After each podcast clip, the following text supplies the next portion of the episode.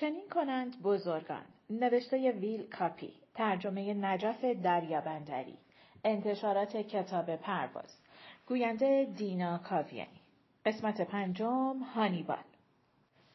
در حوالی سال 300 قبل از میلاد روم و قرتاجنه که همان کارتاژ خودمان باشد مهمترین شهرهای دنیا بودند.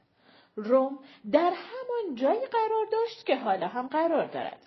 اما قرتاجنه در ساحل شمالی آفریقا بود.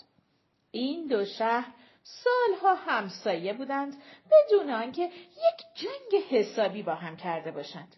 اما جای نگرانی نبود چون که مسلم است. وقتی که دو شهر مهمترین شهرهای دنیا شدند دیر یا زود با هم جنگ خواهند کرد. می‌گویند که شهر روم را کودک شیرخواری به نام رومولوس بنا نهاد که از پستان ماده گرگی شیر می نوشید و دارکوب سیاهی هم از او پرستاری می‌کرد. البته به ما مربوط نیست و مردم روم خود دانند. اما اگر قرار باشد آدم از خودش افسانه در بیاورد چرا باید برود سراغ ماده گرگ و دارکوب سیاه و بچه شیرخوار؟ آیا برای شهر بزرگی مثل روم افسانه بهتر از این نمی‌شد ساخت؟ بگذریم. قرتاجنه هم پیش از روم به دست الیسا دختر متون اول پادشاه کشور سور بنا شد. خب این حرفی است. لابد در آن ایام شاهزاده خانم ها بنایی هم می کردند. برخلاف حالا که اصلا دست به سیاه و سفید نمی‌زنند. و اما رومی ها و قرتاجنی ها اخلاقشان خیلی با هم تفاوت داشت. به این معنی که قرتاجنی ها اخلاقشان فاسد بود و معنویات سرشان نمی‌شد و همش دنبال کار و کاسبی خودشان بودند. از طرف دیگر رومی ها خیلی خوش اخلاق بودند و به قدری در زندگی به خودشان سخت می گرفتند که حد و نهایت ندارد. در زندگی به متانت و دیانت و سادگی و زنای محسن علاقه داشتند و جز اینها به هیچ کاری نمی پرداختند. در قرتاجنه اشخاص ثروتمند حکومت می کردند و به همین جهت به حکومت قرتاجنه می‌گویند پلوتوکراسی. در روم اشخاص ثروتمند حکومت می کردند و به همین جهت به حکومت روم می‌گویند جمهوری. ایراد بیخودی نگیرید. خیلی با هم فرق داشتند. رومی ها به شهرشان هم خیلی علاقه داشتند و پایشان را از شهرشان بیرون نمیگذاشتند مگر برای کشتن اقوام همسایه. خوشبختانه در همان ایام قدیم زرنگی کرده بودند و نسل سابین ها و اتروسک ها را از میان برداشته بودند و خودشان صاحب شبه جزیره ایتالیا شده بودند. رومی ها با آنکه اهل معنویات بودند حرفی نداشتند که در امور مادی و مالی هم پیشرفت کنند. به همین جهت بعدشان نمی آمد آن قسمت های جزیره سیسیل را که مال قرتاجنی ها بود به خودشان انتقال بدهند. هرچند که از فرط ادب این مطلب را به زبان نمی آوردند.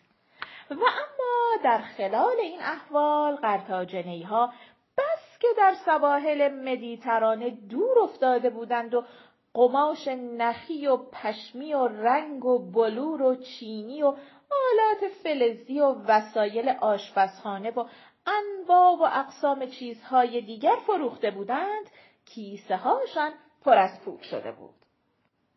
اولها معامله پایاپایی می کردند. اما بعد دیدن که نه هیچ چیزی جای پول را نمی گیرد. بنابراین گفتند هر کس جنس می خواهد پول بیاورد جنس ببرد. هر کس هم قبول ندارد به امان خدا. این قرتاجنی ها فوت و فن سوداگری را از اجدادشان فینیقی ها یاد گرفته بودند.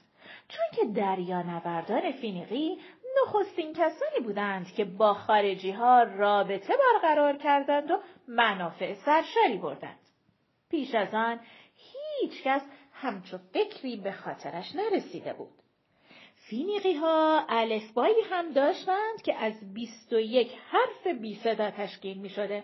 اما ادبیاتی از آنها باقی نمانده است. شاید هم مانده اما چون حروفشان بی صدا بوده است صدایش در نیامده است. خلاصه درد سرتان ندهم. رومی ها و قرتجنی ها زدند به تیپ هم و میانشان جنگ شد. جنگشان هم بیست سال طول کشید. یعنی از 265 تا 241 قبل از میلاد. چون که در یکی از فصول گذشته نیز اشاره شد در آن ایام چون هنوز حضرت مسیح متولد نشده بود طبعا تاریخ در جهت عکس حرکت می‌کرد فقط بعد از تولد مسیح بود که تاریخ تغییر جهت داد و در خلاف جهت عکس به راه افتاد. معلوم نیست در یک همچو اصری رومی ها و قرتاجنی ها چه از جان هم می‌خواستند و چرا زحمت جنگیدن با یکدیگر را بر خود هموار می‌کردند.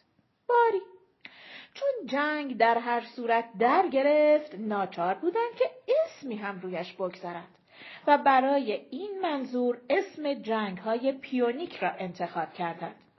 حالا هیچ مهلت ندهید من حرفم را بزنم. هی بپرسید پیونیک یعنی چه من چه می‌دانم؟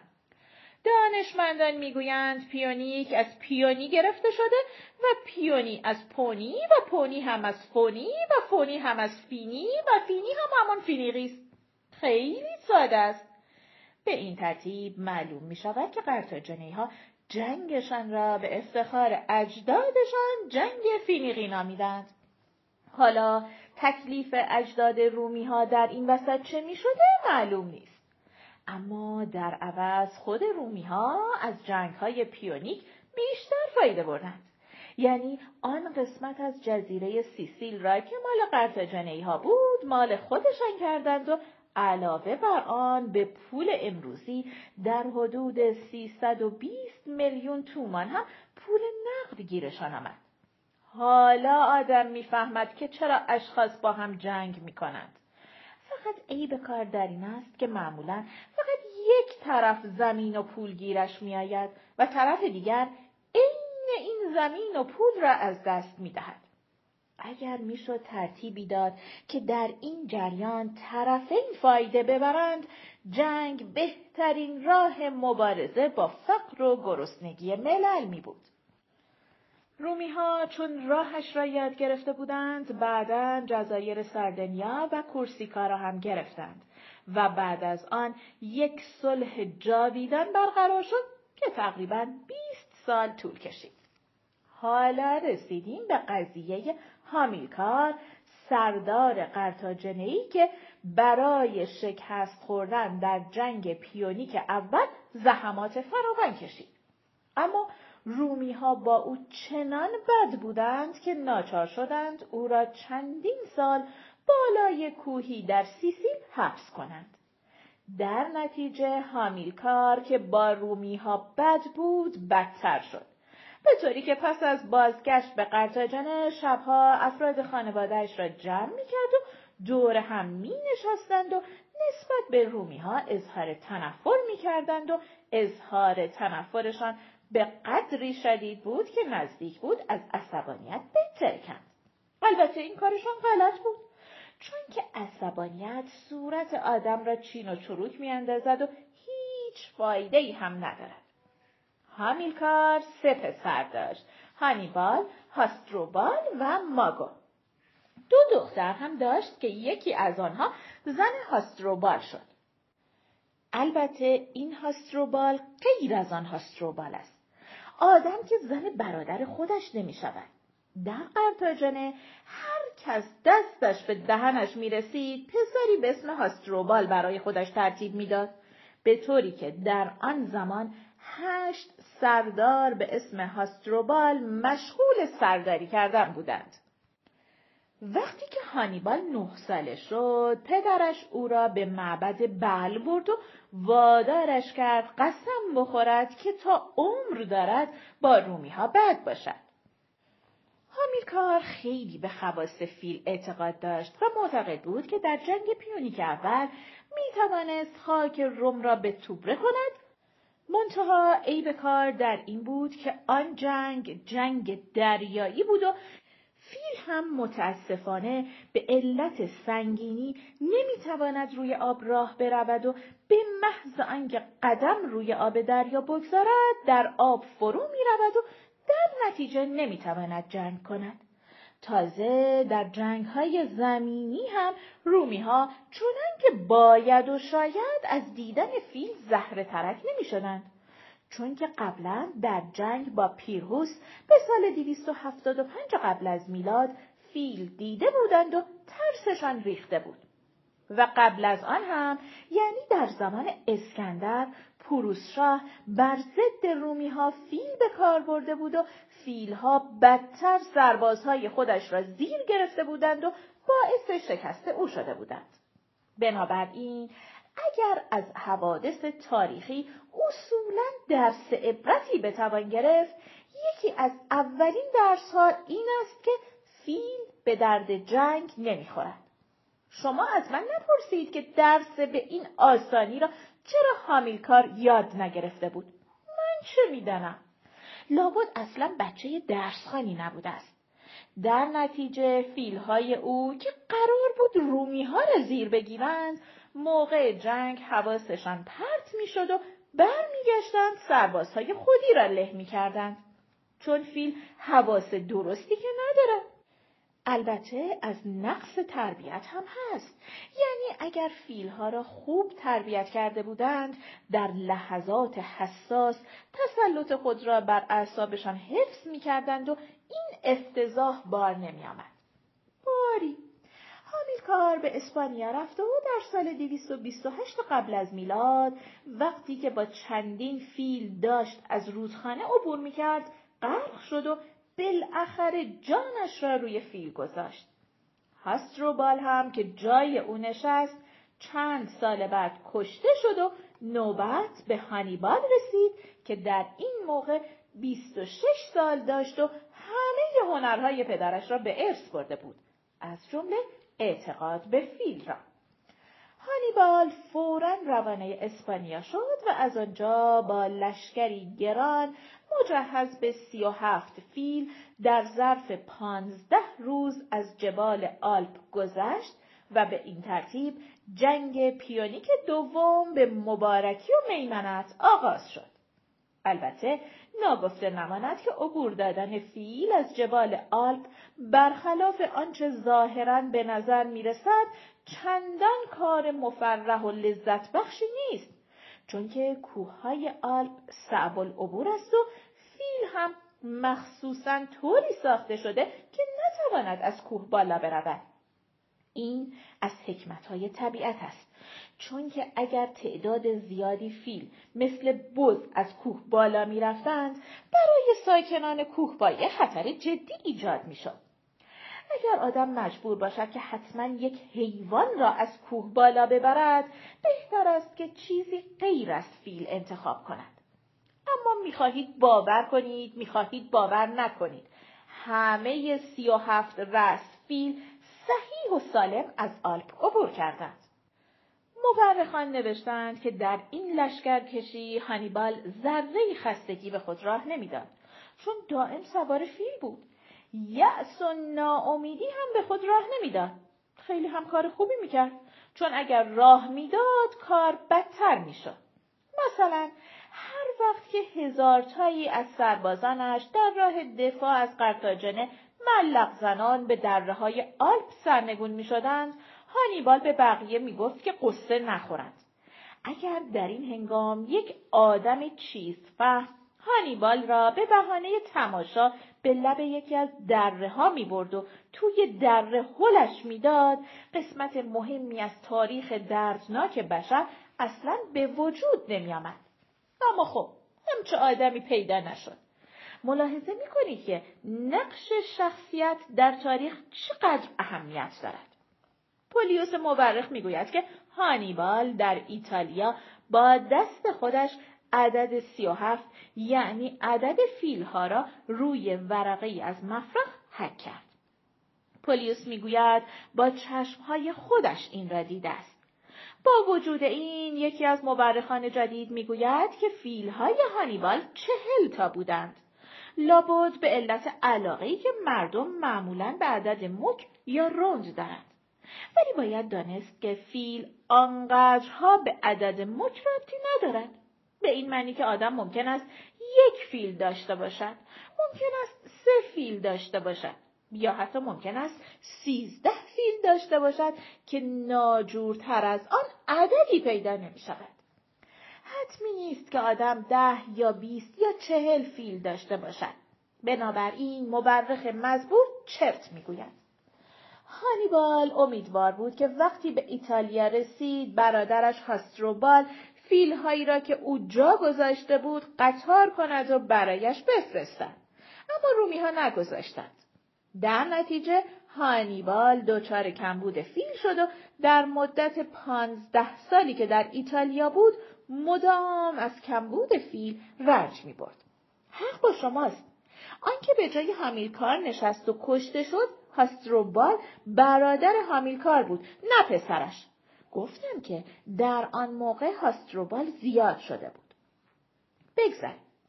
از آن سی و هفت فیل اصلی هم بیشترشان سرما خوردند و مردند یا اینکه مافنگی شدند و هر نگهداریشان روی دست هانیبال ماند.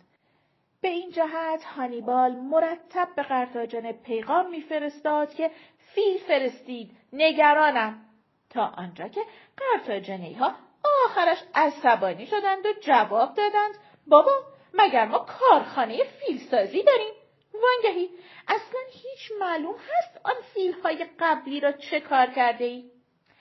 اما نکته جالب اینجاست که هانیبال گاهی که دستش به کلی از فیل خالی می‌شد به هر ترتیبی که بود چند تا فیل تهیه می‌کرد.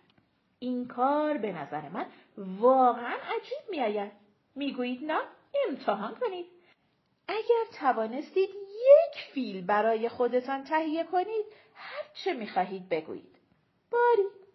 هانیبال هم مثل پدرش هرگز متوجه نشد که بدون فیل خیلی بهتر می‌توانست پیشروی کند. مثلا در جنگ تیچینو اصلا فیلی در کار نبود و در جنگ تربیا هم دو ستایی بیشتر در بساط هانیبال نمانده بود و آخرین فیل هم کمی قبل از جنگ تراسیمن فوت کرد و از غذا درست در همین جنگ بود که نزدیک بود هانیبال نسل رومی ها را از روی زمین بردارد. در جنگ کانه هم که بزرگترین پیروزی سه سال اول اقامت هانیبال در ایتالیا به دست آمد تازه فیلهایش تمام شده بود. راستی چه داشتم می‌گفتم؟ ها من درباره اینکه چرا هانیبال بعد از جنگ کانه شهر روم را تسخیر نکرد و اینکه چرا بعد از آن دوازده سال تمام را فقط به عملیات تدافعی پرداخت یک نظریه مهم دارم. نظریه من این است که حتما هانیبال منتظر فیل بوده است. برادر هانیبال هاستروبال به سال 2007 قبل از میلاد با ده رس فیل به ایتالیا رسید. ولی فیلها به محض ورود بنای بدخلقی را گذاشتند به طوری که هانیبال ناچار شد آنها را بکشد و از شهرشان خلاص شود. بعد قرتاجنه چهل فیل دیگر هم فرستاد. اما این فیلها را اشتباها به ساردینیا روانه کردند و این فیلها همینطور با خرطوم های درازشان در ساردینیا بلا تکلیف ماندند. فیل همینطوری هم به قدر کافی بلا تکلیف به نظر می آید. وای به اینکه اشتباها به جزیره ساردینیا اعزام شده باشد. این بود که هانیبال به قرطاجنه برگشت تا بلکه چند تا فیل تهیه کند و بالاخره در زما آخرین نبرد جنگ های پیونیک هانیبال نقشش را اجرا کرد. یعنی هشتاد فیل به میدان جنگ برد و در نتیجه چنان شکستی خورد که خودش هست کرد. گفتم فیل حواست درستی ندارد در نتیجه طبق معمول حواست فیل ها پرت شد و به سربازان قرتاجانه حمله کردند. شاید هم مخصوصا کردند چون که می‌گویند فیل لجباز است سربازها هر چه داد و بیداد کردند به خرج فیلها نرفت و سیپی با فیلیکانوس سردار رومی هم ترتیب بقیه کار را داد بعد از آن جنگ هانیبال هرگز نتوانست جنگ دیگری راه بیاندازد چون که قرتاجنی ها دیگر حوصلهاش را نداشتند هانیبال سعی کرد که آنتیوخوس کبیر سوری را به نقشه جدیدش برای خرید فیلهای جدید علاقه مند کند. ولی وقتی که رومی ها تسلیم شخص او را خواستار شدند، صلاح را در آن دید که از آنجا دور شود. هانیبال چند سالی در آسیا سرگردان بود تا بالاخره به پروسیاس پادشاه بیتنیا پناهنده شد. آن وقتها هم مثل حالا از این کشورهای عجیب و غریب زیاد بود. یک روز هانیبال خبردار شد که پروسیاس خیانت پیشه رومی را خبر کرده است که بیایند او را بگیرند. و چون دید که دیگر راه پس و پیش ندارد زهر خورد و در شست و چهار سالگی نوزده سال پس از شکست زاما به خدمات خودش خاتمه داد. لابد حالا می‌خواهید بدانید که آیا هانیبال مرد بزرگی بود یا نه؟ من این است که هانیبال مرد بزرگی که نبود هیچ آدم خیلی مزخرفی هم بود. ولی شما کار به عقیده من نداشته باشید. شما هر طور دلتان می‌خواهد قضاوت کنید رومی ها می گفتند که هانیبال آدم خیانت پیشه است چون که هانیبال مرتب برایشان دام میگذاشت و آنها را قافلگیر می‌کرد و میکشت رومی ها توقع داشتند که هانیبال اول آنها را خبر کند و بعد بکشد. البته من درباره نبوغ نظامی هانیبال چیزی نگفتم. چون که همه سازندگان تاریخ بدون استثنا دارای نبوغ نظامی بودند. بنابراین دیگر گفتن ندارد. من فقط کوشش کردم که درباره استراتژی و تاکتیک او مختصری بحث انتقادی بکنم که تازه آن هم فایده زیادی ندارد چون که خود هانیبال وجود ندارد تا از این بحث استفاده کند و تازه اگر هم بود گمان نمی کنم حرف من آدمی توی گلش فرو می‌رفت. هانیبال برای خانم ها تحفه ای نبود. بعضی ها می‌گویند که در اسپانیا زنی هم داشت. اما اگر هم زن داشته توی شلوغ بلوغی جنگ و فیل و اینجور چیزها گم و گور شده. دلیلش هم اینکه هیچ صحبتی از او نیست. مثل اینکه هانیبال بالاخره نتوانسته دختر دلخواهش را گیر بیاورد از زندگی خصوصی هانیبال بیش از این خبری در دست نیست. یک مورخ یونانی به اسم سولیلوس در همه رزمها و بزمها همراه هانیبال بود و شرح آنها را در یک کتابچه می نوشت. ولی گویا این مورخ جزو دار و دسته هرودوت و پلوتارک و این قبیل مورخین نبوده است و به همین جهت کتابچهش را آنقدر سرسری گرفتند تا از بین رفت. یا شاید هم مخصوصا آن را از بین برده باشند. به خصوص که پولیپوس می‌گوید که این کتابچه چیزی جز یک سلسله اطلاعات پیش پا افتاده درباره واقعیات زندگی و جنگ روزمره نبود و ذره تخیل در آن به کار نرفته بود و ارزش تاریخی نداشت. در هر حال برای ما همینقدر کافی است که می‌دانیم هانیبال از روزی که پدرش قسمش داد تا روزی که مرد با رومی ها مخالف بود و به علاوه اعتقاد داشت که اگر چند تای دیگر از آن یاروها داشت دیگر اسمش را نمی‌برم. حتما کار ها را یک سره می‌کرد. شاید هم حق با او بود. امتحان نشده است که معلوم بشود چرت می‌گفته. بعد که قرتاجنه اوضاعش دوباره رو به راه شد رومی ها دوباره آن را محاصره کردند و از 149 تا 146 قبل از میلاد در محاصره نگهش داشتند.